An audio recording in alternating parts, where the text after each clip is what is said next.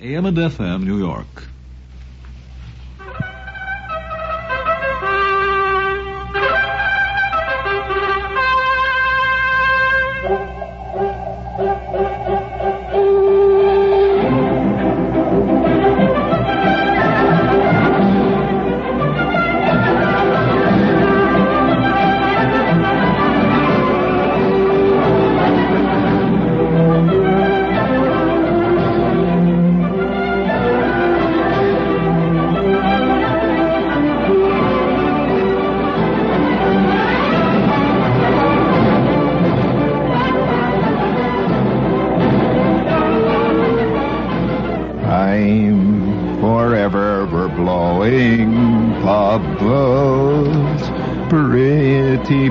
Bubbles in the air. They fly so high, nearly reach the sky.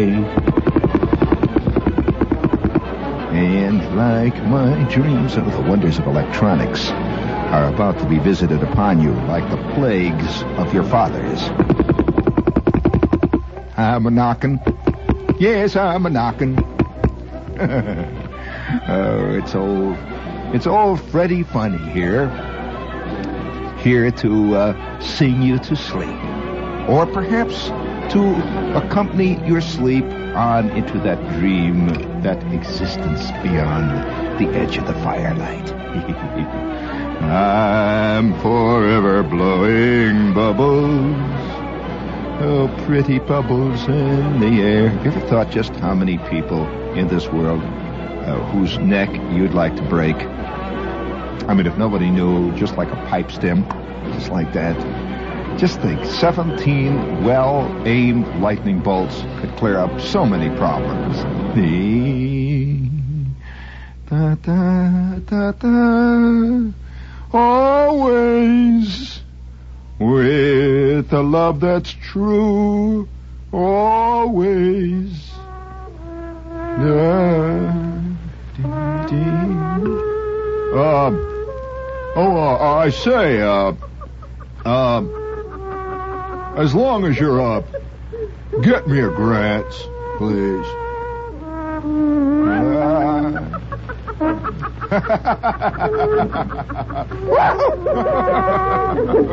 Oh, sometimes, oh, stop it now, it, it hurts.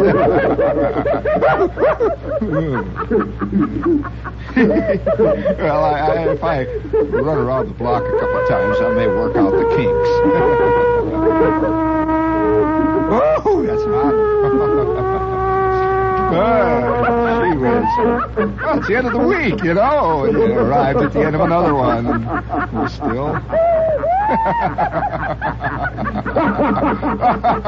well, tomorrow's going to be all right. It'll be Saturday, and everybody will be nervous, and things will work out, I guess. Uh, the pie in the face. You've seen the latest one? As long as you're up, get me a Grants. And you'll notice that Chucky in that picture is wearing the new stretch pants. And not only is he wearing the new stretch pants, he's wearing the new stretch pants with the little stirrups, you know, that go down under the feet, the way the girls used to wear them. oh, I just think things are coming to a pretty pass. I've often thought that that would be the name of a fine character in a fictional type piece of camp treatment. Pretty pass. I'm forever blowing bubbles, pretty bubbles in the air. It's in the current New Yorker. Oh, that's all right. I'm not there. By the way, speaking of the current New Yorker, all of you sorehead types out there, in the current issue, which is uh, April 3rd, 1965. It is 1965, isn't it? I'm a knocking. Yes, I'm a knocking. Razzmatazz and a Rudy Toot. I'm a knocking. Yes, I'm a knocking. This is the John Gambling Night Show coming your way. And uh, on page 60, opposite page 62, I submit in evidence here uh, the current issue of the New Yorker, which just came out this week. Opposite page 62, there is the name of a fabric, I think, I don't know whether the name describes the fabric or the male model who's looking very nervous because there seems to be a lady in the immediate vicinity. Da. Whoa, whoa, woe is me. Oh, I see, I see high atop the mountain. I see the three witches of Endor, Eenie, Meenie, and Mo. I see the three of them boiling up a witch's brew that will not stop. And incidentally, I suspect eventually will be obtainable both in the frozen and in the instant powdered form. For those of you who wish to spoon it in just the way it is. it's like this current Mustang ad. Speaking of the flight from reality, it shows a girl leaving her white Mustang, and she has a long, flowing, diaphanous gown, and the caption reads, Life was just one diaper after another until Sarah got her new Mustang. Ah, Sarah's now having more fun, it says. Looks like Sarah's off in the evening there. It's not exactly going bowling, but uh, we'll be here. Don't you worry about us. You know, uh, since it is a Friday night and one has to concern oneself with the, well, you know, kind of a summing up. It's Friday, summing up. Tomorrow will be Saturday, and then it'll be Sunday, and then we'll start all over again. You have to sum up just a little bit and look back over the week and see just what kind of a week it was. What kind of a week was it, friends? Well, it was this kind of a week. Uh, we have here a clipping from uh, a Reading, Pennsylvania newspaper, and they have one of these uh, inquiring cameraman type columns, you know. And the column says, "What is your method of dealing with the tensions of everyday living?" And it shows the lady there, and uh, her name is Ethel. We won't even use her last name; just Ethel. Uh, Ethel, by the way, is a nurse. And how does Ethel deal with the tensions of everyday living? She says, Well, I love animals. And uh, also, as a hobby, I photograph fires in the city. yes. Very good. Very good.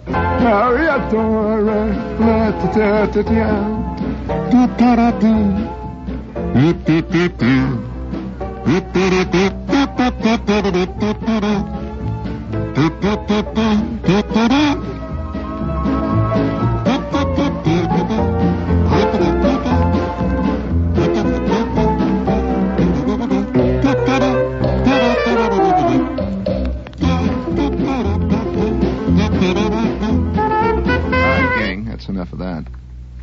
But uh, that reminds me of uh, other forms of uh, sadism, or do you prefer sadism? On a Friday night, I uh, been uh, observing a very beautiful little column here the other day in the paper. It says that the TV producers are now turning off their television sets. It says they're finding it so much full of glop, and you know, I think that uh, we have a tendency to separate our society from the things we create. I mean, you know what I mean. It's as though there is a thing called the TV industry, and it's separate and apart, and somehow in opposition to, you know, just the slobs. Oh no, I'm sorry. we created it just like the Romans created their orgies. There wasn't an outfit that just, you know, produced orgies in Rome. It was the Romans who produced orgies in Rome.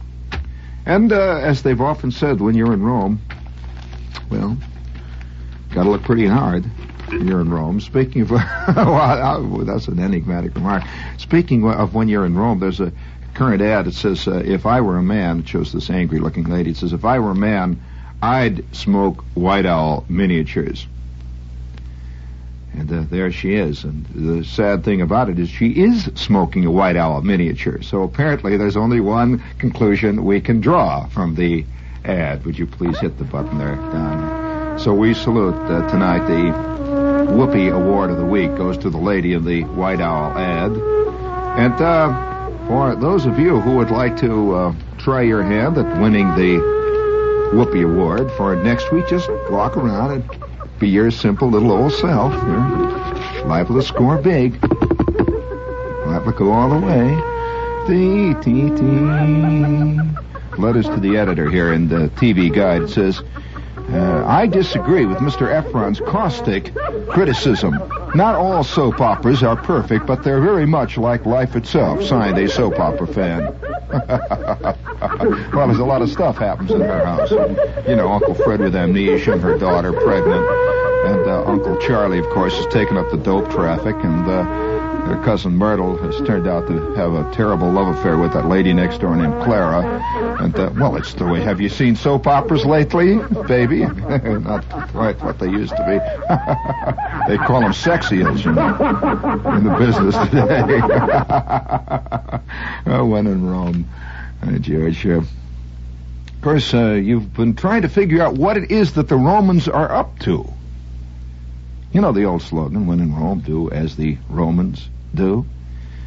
Well, that's all right as long as you can tell what they're up to. It's, uh, for example, a little piece in the paper here recently comes out. It says, uh, it says, uh, psychologist sees hunger for holiness, Los Angeles. It says a professor of psychology at Harvard has come up with the uh, answer, at least a new answer, to the age-old question, why do people drink? Uh, says Mr. McClelland, or Dr. McClelland, actually. Uh, I believe that people drink because of a, quote, hunger for holiness. have you wondered where professors of psychology live their lives? If you ever told my Uncle Carl that he was squished to the ears every night because he was searching for holiness, Uncle Carl would pick up his banjo, and within 30 seconds, we would be going all the way. So we salute all you searchers after holiness out there tonight. Searching hard and long. Uh, he went on to say, the Harvard professor giving a series of lectures at the University of Southern California, said that he had fed alcohol to human guinea pigs and found that they thought mostly about life, death, and eternity once they're under the influence of, guess what? Quote, since it is religion that provides answers to such soul-searching questions as life, death, and eternity, it is possible that's why many religions are against liquor. He said, they see it as a competitor. Hmm.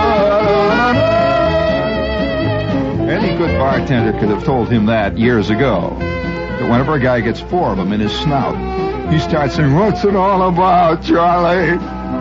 What's it all about? Where are we heading? Give me another uh, double this time. Maybe I'm. What's it all about, I ask you? What's it all about? Raspberry Toot.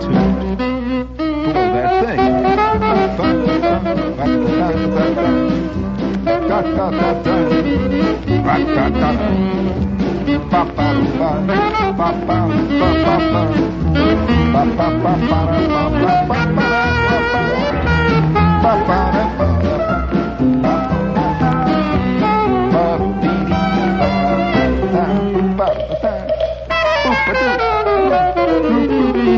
Zout. Very good. Uh, Vout is the actual correct misusage misusage of the word. Oh, by the way, speaking of uh, true real life soap operas, this is WOR, AMFE, and FME, and uh, we're here in the friendly old New York, which is almost like real life. Uh, do you have the button there? All set with the button? Hold it. I'll give you the clue. Q, woo, whoopee. Uh, yes, friends, this is New York, which, if you sort of half close your eyes and squint a little bit, and uh, look at it through your eyelashes, sort of squint, you know, and look at it against the sun, it is almost, but not quite, but almost enough to fool you at times. Almost like real life. Light up at Kent, you've got a good thing going. Good taste. Real, real mild. Good tobaccos. Oh, so mellow. Vintage tobaccos. Flavor blended to the peak of enjoyment. And the Kent filter for extra good taste. Light up at Kent, you've got a good thing going. Kent is the one cigarette for everyone who smokes.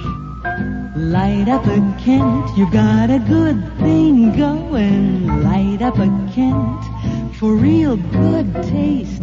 Light up a Kent, you've got a good thing going. Good tobaccos, the Kent filter for good taste going when you light up a Kent. A good thing going when you light up a Kent. Light up a Kent. Oh, listen, uh, we we've hardly even uh, started in this uh, search for holiness through drink. Uh, you know that that's something that has uh, has uh, been a kind of a thing that I've I've been a little bit fascinated about and by in the last couple of years. Have you noticed that no matter what it is, a guy? Good morning, Jim. That the, hello there, Jack. It's all right. it's funny how officialdom uh, marches in your. Just testing. what a horn! Uh, have you noticed that uh, that no matter what it is today, a guy is hung up on. He uses it as an excuse for a search for holiness. I have known guys on pot I have known guys on horse. I have known guys on plain old beefeater gin. I have known, no matter what it is, I've known guys on just, you know, who are hung on just being a bum. And when they're trapped and in the corner, they will quote uh, whoever it is who's up, in, you know, writing the scene at the time. He was saying, "Well, I, I'm just looking for the truth." And there he is, bombed. His skull is reeling. Uh, I, I wonder. I wonder why more people don't admit that they're just looking for kicks. Plain, ordinary K I X X X X.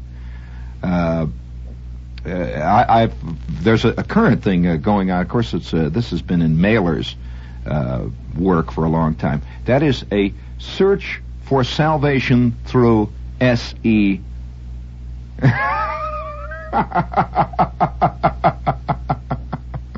you know, of course, this is getting to be pretty funny because there are so many ministers who aren't uh, ministering or whatever it is that ministers do any longer. In fact, I know one minister who, uh, big deal here in town. He's constantly being interviewed on these lady shows, and he gave up ministering a long time ago.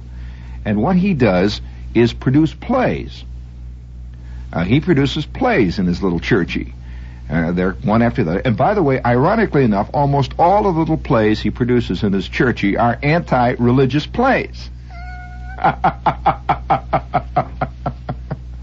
and and uh, yeah, and and, and I, I I wonder just why uh, uh, more people today just don't admit what they're you know. There's a the, the word truth is is used constantly today. It's a big deal. Uh, the word truth is is used in novels. It's used in plays. And why don't guys admit it? Why don't guys really be truthful? Just once. I'd love to hear this minister say, well, uh, I always wanted to be a play producer and I never could make it. And uh, I wanted to go into theater and I couldn't do it. And I figured the religion business about played out. And I figured that's a good way to get the, you know, I got a, I got an auditorium there, you know, I got the seats and I got a stage. And, um, and I figured that uh, I could bring the Word of God to those uh, who need the Word of God. I could bring it to them through Arthur Miller. Funny. And also, I could get myself a big rating uh, among the parishioners and uh, all the ladies from the the little clubs out in the village and down in Darien would love to come and see my plays. And, and, and after all, if I was just a plain ordinary minister walking around mimicking, uh, you wouldn't be interviewing me, Arlene. Uh, you know, why don't people admit these things? Uh, why why come up with the business of the search for holiness or search for salvation? Uh, I mean, why why not admit that uh, you're chasing a chick because you're chasing a chick? You know, I mean, uh, Uh, I, I've uh, on all sides I see this. Hardly anybody today buys a car because he just wants to buy a car. Uh, people have to rationalize 50 different ways why they should buy a car. For example, that ad that shows the lady, uh, the lady Mustang buyer there, she's bought the Mustang and she no longer has to have any truck with uh, diapers. Now, I don't quite know how, the, how the Mustang is going to change the pants on her kid. But uh, nevertheless, uh, uh, you know, why don't why don't you just admit it? But this this thing uh, is getting to be one of the most fascinating examples of a kind of rationalization, which is very special to our time. It's a very special thing in our day and age. Uh, you, you, you rarely find a guy, for example, admitting that he likes to demonstrate. Now, it's fun to demonstrate. It really, honestly, is fun. Have you ever been in a demonstration? You know, people like to think that demonstrations are are just terrible. That it's awful to be in a demonstration. That uh, somehow you're giving up. Oh no, I'm sorry. I've been in a couple, and I can tell you, a demonstration is exciting and it's fun. And nobody has ever talked much about that side of a demonstration. Uh, and I wonder how many people are in demonstrations because they themselves are fun. I mean, on both sides. Oh, I'm not uh, of any given issue, and I'm not. I'm not arguing, uh, you know, any issue here. So don't immediately say, Shepherd, are you saying all demonstrators are phonies? No, I am saying, however, that I'm curious how much fun we find in turmoil and strife that has nothing whatsoever to do with the object that the turmoil and strife is purportedly about. I'm curious about that. Uh, oh, incidentally, uh, I will give you a, a, a brass figurine. You know, a couple of nights ago on, uh, gee, I think it was Wednesday night, we did a whole show about the whole phenomena of camp and the over uh, the over uh, uh, the homosexual overtones in camp. Uh, not overtones. It's uh, there. It is. I mean, it's a fact. It's a it's a it's a thing. Well, I will award you the brass figurine. Now, don't call up. Don't immediately call up. I will award you a, a brass figurine with bronze oak leaf palm if you can tell me the name of a currently, and it's getting more popular, a currently popular television show that is pure C-A-M-P all the way, with all the overtones and everything else. I'm, I, I, one, one thing I am fascinated about is the large number of kids that are attracted by the camp world. Large numbers. Now, I, I will award you a brass figure if you can tell me the name of the show. And you know, speaking of that, I got a great letter from uh, somebody, uh, if I can find it here, who, oh, uh, this is from a Jersey high school teacher. And he said, uh, he says, I, I, he says, in connection with your role reversal shows that you've been doing lately, he said, I've got a great bit of information to, to uh, hand out, pass along to you. He said, every year our high school nominates the athlete of the year. He said, guess which sex won it this year? and he says this is a big heterosexual high school with football teams, baseball teams, basketball teams, and the lot. And he said, guess which sex won it this year? He says he said, talk about role reversal. Now another another uh, oh, there's all kinds of little things happening in various schools of that. Uh, in in particularly over in Jersey, I find it's happening with great uh, frequency. In fact, a guy, uh, another teacher, wrote me a letter. He said, you know, one of the uh, one of the little things that that came in uh, over the past Christmas season he said, was the fact that when they when they were giving out the little gifts, you know, the gifts that kids give each other, where you draw the name out of the hat, and you you have a little gift, and you you can't spend more than a dollar for the gift, you know, in the class. He said that over a third of the girls in his class gave perfume to the boys in the class, and he said the boys loved it. He said the boys absolutely ate it up, and he said, "What do you think they gave to the girls?" You wouldn't guess what they were giving to the girls. Well, they were giving to the girls harmonicas, kazoos, uh, footballs. he says, not kidding. He said, he says, a matter of fact, three girls in his class got fielder's mitts from from boys who were looking for good gifts. He says because it so happens that three of the girls were top star uh, performers on the baseball team. He says the boys in question got uh, one guy got a knitting set, a couple of guys. These are comments from the teachers. Uh, one teacher said a great thing here. I've got I've got the uh, the letter here if I can find it again. It's a it's uh, why did I leave all my stuff downstairs today? Now what the heck? Kind of a Freudian psychology bit was that? Uh, it's a oh, it's a letter from a. Uh, I'll I'll ad lib. Oh yeah, here it is. Here it is. It's a letter from a a, a uh, Catholic a brother who teaches in a uh, in a school where they uh, it's a very interesting school and he teaches in a school over across the river. And he said every time that he suggests to his kids in his classes that they listen to me he said he invariably gets uh, complaints. Uh, he said they're very softly worded but they're definite complaints that come back three or four ladies send back notes why we wouldn't want Cedric our Cedric we wouldn't want Cedric to listen to that drivel. And he said, I'm just tempted to cut out a picture from the fashion section of the New York Times and send them a picture of their Cedric. so he's sitting up there looking down and seeing the scene. You know, he's watching it happen. I think, I think uh, the the school teachers. Oh, I've got to uh, really. Uh, I must, I must say that I think the school teachers today, sitting as they do in front of a class, uh, various cross sections of our society today, really are beginning to see what's going on. Far more than the parents at home, uh, far more than people who just walk around the streets and scratch. And uh, I would kind of like to have uh, uh, uh, Stan Lomax interview the athlete of the year from that big high school over there. They, you know, speaking of of the of the wild, great world that we're living in. I, I can't help but be. You know, people constantly write letters to me, and they say, well, they, they, they, they think that I'm confused, or they will say, well, well, why aren't you mad? I get letters from, from people who say, Shepherd, I, I've given up on you. You, uh, you've let me down. Uh, with all the terrible things going on in the world today, how can you how can you be so light-hearted about it? Why aren't you out there marching and shooting off Roman candles? Why aren't you storming the Bastille? And uh, I can only say to a thing like that that um, I, I am convinced that more and more people today are totally deficient in a sense of humor almost totally deficient. Now, I'm not talking about a sense of comedy. I'm talking about a sense of humor.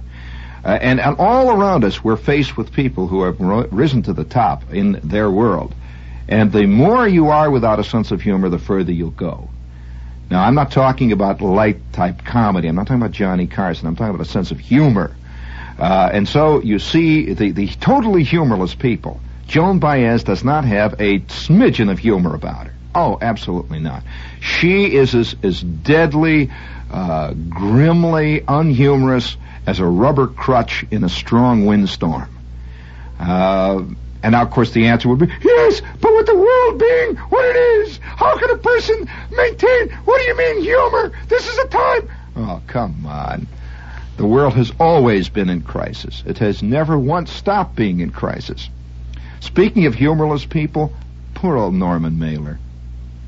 Have you ever had the feeling that, that Norman Mailer pours his stuff out of a lead mold, and it's a lead mold that's somehow uh, having trouble with uh, there's a kind of a gangrenous growth around the edges of it. Totally unhumorous. Uh, James Baldwin has no humor whatsoever. Uh, his his uh, his play and no humor at all. Uh, I, I, go up and down both sides of the issue, of course. you never saw a funny Ku Klux Klaner, did you? Uh, not a bit of it. There's no such thing as a funny John Bircher. I'm sorry. and yet, strangely enough, both sides are extremely funny to me. Now, why is that? Why do I find Norman Mailer uh, side-splittingly funny? I, I, I, I can't help it. Every time I see Mailer glaring out, Mailer the architect, Mailer the dreamer, Mailer the great man, Mailer the god. Uh, whenever I look, I, I, I find him excruciatingly funny. Just as funny as I find some klutz that's walking around with a bed sheet on the top of his head, wearing sunglasses, and hitting 12-year-old kids down in Birmingham, Alabama, which I find equally, uh, in equal parts, sad and funny. And I'm not uh, condoning it nor laughing at it, but uh, there, there, it's, uh, it's, it's the world, you know, that we're living in. It's the world of people, and it is funny. Uh, here, for example, there's a there's an outfit, and and, and the, the humor sneaks out in crazy ways. There is an outfit that uh, that is now renting pop art portraits and stuff. You know, pop art uh, things all around. It's renting. You can you can rent pop art now, just like in the days when they used to have art. You know, and you could rent that.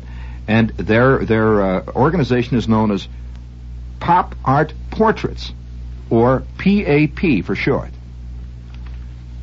Well, now put those three little letters together, and what do you get? How about that for unconscious humor? and, and I, I, you know, I, I, and I'm sure that uh, if I say that on the air immediately, I get some angry uh, letters about that. But uh, you got no, you've just got to be serious today. You've, you've got to read this piece about the drunk searching for holiness. You've got to read that, and you've got to read it seriously. You just can't accept it lightly the way it should be. Have you noticed that Ben Casey, for example, has no humor at all? Ben Casey has never been known to laugh at anything. Uh, and, and this is part of our time. We, we always suspect, speaking of the humorless, uh, the, the crusader is generally very humorless. Now, he assumes that, uh, Hentoff, now Nat Hentoff is a great example of the humorless crusader. Uh, the Village Voice is, uh, itself is one of the least funny newspapers I've ever read in my life. And yet, uh, standing back 20 or 30 feet from it, it is without a doubt the funniest newspaper that we have on the scene today. Uh, and I'm not so sure that it's funny in the way it wants to be funny. Uh, and these, speaking of the funny business here, do you have another one in there, Don? Uh, these things unconsciously are often the funniest thing in an entire program of, of, of a week's work. Hit it. Miller High Life, the bright, clear taste in beer. Miller High Life, the champagne of bottled beer. There's only one champagne of bottled beer, sparkling, flavorful, distinctive. Miller High Life. Brewed only in Milwaukee from a century old recipe, Miller High Life has a rich heritage and tradition. A bright, clear taste, unequaled, unquestioned, unchanging. Available on tap, in cans, and in the familiar crystal clear bottle. Miller High Life is always sparkling, flavorful, distinctive. Enjoy Miller High Life yourself. Miller High Life, the champagne of bottled beer. Yes, Miller High Life, the champagne of bottled beer. You know, that reminds me, uh, pop art, of course, is dead now. Uh, it's it's had its day. It was a very quick one, but it's had its day. But I wonder when pop art. I wondered when pop art was going, when it was in in business, really swinging.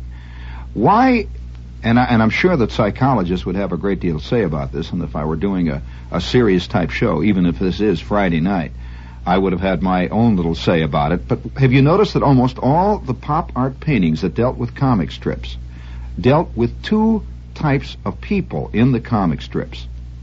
They dealt with Superman, which is to say Mandrake the magician, uh, Lothar, uh, Superman himself, uh, when I say Superman, I mean it in small type, not big type Superman. They dealt with a Superman type of character.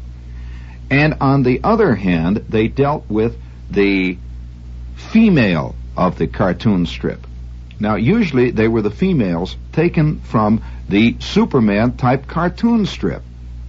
Now, uh, why, for example, was there not a pop artist who did Pete the Tramp? You notice that? There was no super no there was no comic strip artist who did say uh, uh, Blondie. that I know of. Maybe they did. I didn't see it. They certainly did not do Jiggs. These are classic comic strips. They did not do, uh, as far as I know, I, I, didn't see anybody that did uh, Mac McDougal from uh, Tilly the Toiler, nor did Tilly. I don't think Tilly got into it either. Now, now I, I wonder whether or not it is because those comic strips had an implied humor. I'm curious, maybe because the, the comic strips that had humor involved in them, the hu- actual humor, that they, they did not fit the pop art mold. In short, Popeye did not show up, as far as I know, in any pop artist's work. That they were all little boys. I think most of the pop artists were little boys who dreamed. They were dreamers of Superman types avenging types, you know, boom, pow, going out and hitting guys. They were not truly dealing with pop art. They were dealing with pop revenge or pop avengers. And nothing whatsoever to do with pop art because I suspect that more people over the years have read, say, Popeye than ever read Mandrake the Magician because the strip was around a lot longer and was in a lot more papers. Uh, this is just a, a, a passing uh, observation on the pop art scene that I have never heard anybody talk about. The subjects that they picked. They didn't really pick many comic strips. They picked almost always the same ones. Clark Kent. They had a lot of Clark Kent. Uh, they had uh, a lot of stuff like. I didn't see much uh, Little Orphan Annie even. I did not see. Um, I'm sure that a few guys did it, but the big popular ones, the guys who really got to the top, all worked in the avenging little boy dreaming big things school of uh, comic strip. I did not see Bunky. I did not see Fagin, uses a Viper Fagin. I did not see Barney Google. I did not see Snuffy Smith. and, and, and I'm beginning to believe that, that this is a humorless movement in art. Totally humorless. And, and incidentally, speaking of humorless. We've gone one step further now, and I think that the op art is even less humor. Uh, there's no humor at all in op art. It is all pure geometrics in the yard wide. Uh, that, that more and more we're, we're dealing, we're, we're killing humor in our world. Uh, I have read, I, I, I'm an old New Yorker reader, and the New Yorker has become one of the least humorous magazines in our world, and yet years ago, it was a, it was a magazine that was filled with it, and I'm not being nostalgic at all about it. It is a fact that the reviewers were uh, had a sense of humor years ago, and when I first started to read the magazine when I was in high school, the, all the reviewers were funny. Uh, not only the reviewers, but the, the, the people who wrote uh, for the magazine had a sense of humor. What little humor does appear in the New Yorker now today is usually of a bitter, sardonic type of humor uh, it's not really humor at all. It's a kind of nihilism. Uh, and then, on the other hand, talk, talking about humor, uh, I've I've I've uh, watched uh, movies become less and less uh, full of humor. many many an actor today could not make it because of the implied humor in his performing. Have you noticed? you've you've never seen anybody as deadly serious as an Anthony Perkins uh, deadly grim as a Montgomery Clift. These are grim people. I mean, they really are. Uh, there's no humor in any of these guys. Uh, you certainly are not going to find any humor in a John Wayne. He's a totally humorless type. He's a, he's strictly an American Legion, hit him in the face type guy, you know, that kind of thing. Uh, there's no humor at all in any of these people. And yet, when you watch the old movies, you there is a look in the eye of many of these guys, of the previous movies that implied not only a comment on movies, but implied a comment even on the roles they were playing and the role they played in life. For example, I believe that Humphrey Bogart could not make it today. If Bogart were to come up today, he would not make it. Uh, Clark Gable obviously wouldn't make it today. Everything Gable did, there was a look in the eye. You know that, Don? There was a funny little look in the eye, like, oh yeah, oh yeah. Uh, it, just a look in the eye he was putting on the chicks that he was involved in the scene with. They were putting him on, and it was a look in the eye. Spencer Tracy had that look in the eye. I'm talking about serious actors. They all had that that great look in the eye.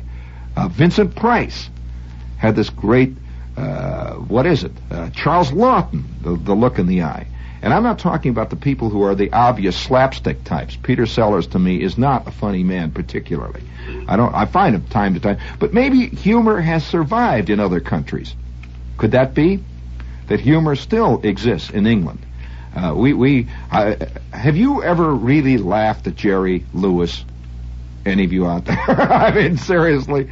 hey, listen, we got a couple of commercials we better do here. One of them is Peugeot, and uh, for those of you, and I and I couldn't uh, stress it too strongly, please, if you are planning to buy a car this summer or this spring, before you do it, I don't care what car you've decided on buying. I don't care what car you're hung on or what you think you are. You know, so many guys think uh, I'm a uh, Whoopie Mobile 8 man, and year after year they buy the same car. Uh, no matter what type of car you're interested in, look up and investigate the French Peugeot, which is an excellent automobile. In fact, one of the seven top cars in the world. It sells for an exceedingly reasonable price. I think you'll find the prices are amazing on these Peugeots. It's a beautiful car and magnificently well made. And if you would like to get Peugeot information, just, you know, send pictures and color pictures and so on of the car so that you're not going to be embarrassed by going into a showroom, send your name and address to Peugeot in care of me, Cary Grant. Peugeot, W-O-R, New York, New York. And you can spell it P-O-O-J-O-E, Peugeot. Uh, after you get your car, you can read it off the uh, the little uh, insignia there and find out how it's actually spelled. And incidentally, their dealer is at uh, here in Manhattan, right in Midtown, is at two East 46th Street, right off of Fifth Avenue. Two East 46th, right in the heart of the fantastic rent department of New York. That's the Peugeot with a sliding roof panel. You know, one time I, I when I had my Peugeot, I owned a Peugeot for over five years, and I drove over 75 miles on the Jersey Turnpike with the top slid back, standing and steering with my feet. Oh yeah, I'm I'm I'm one of the earliest pop art types. Playing, I was playing a, a French tank commander. Uh, while we're on the subject, of, well, have another thing. Oh yeah, oh yeah. Tomorrow night we'll be at the Limelight. Uh, for those of you who uh, are feeding the itch and have to get out, and it's spring and all that stuff. We'll be at the Limelight tomorrow night, beginning at five minutes past ten. Now, if you want to come down, I suggest you get down around nine thirty. Don't come any later because they start closing out the uh, reservations at that time. It's the Limelight, which is on 7th Avenue South. It's right in the heart of Sheridan Square, right in the heart of the Whoopie Belt here of New York City. And all you have to do is take 7th Avenue, come straight down, down, past south of 14th Street, a couple of blocks, and you'll be right in the middle. This is the Limelight. And for those of you who can't come, we'll be on the air at five minutes past ten. Oh, one more thing too. Uh, I have been asked to remind you that the Limelight record, we we we finally made a record of uh, what we consider some of the best things we've ever done on the Limelight show, is now out and available on a record, and it's called Jean Shepherd, Moderately Live at the Limelight, uh, and it's on a label called Quote. And guess who they're quoting? It's a Jean Shepherd live at the Limelight, and you'll find these records around. I saw one of them in a in a village uh, record shop window. We made it there along with the harmonica players and the jug blowers and the other cultural artifacts of our time. Uh, friend, and uh, speaking of, uh, by Georgia, I, I keep forgetting. I I keep forgetting that. Um, that if, if there's anybody who knows how to keep its knees loose, it's a member of the audience. Now, friends, you should be telling me to keep my knees loose rather than me telling you to keep your knees loose. What with, uh, you know, it's terrible to be out there in in radio land. I understand that. Uh, in fact, I have terrible dreams. I wake up at two or three o'clock in the morning and and I stare up at the ceiling in a cold sweat, and I feel that I have been uh, banished from studio land, and I'm out there wandering around chewing my cud along with all the other victims. Uh, so uh, keep your knees loose, friends, and uh, keep your eyes open. And uh, I think tonight we'll dedicate the show to the athlete of the year over there in that little New Jersey high school. Uh, the athlete of the year this year was named Mabel, in case you're interested. And who knows what the athlete of 1966 is going to be known as until finally, well, of course, uh, you know, pick them up, lay them down, do the best you can. Oh, by the way, over the weekend, uh, for your own peace of mind, kick somebody. Yeah, you know. Well, make sure he's smaller, easily kickable, but uh, do wonders for your psyche, friends. and keep your teeth sharp, too. Don't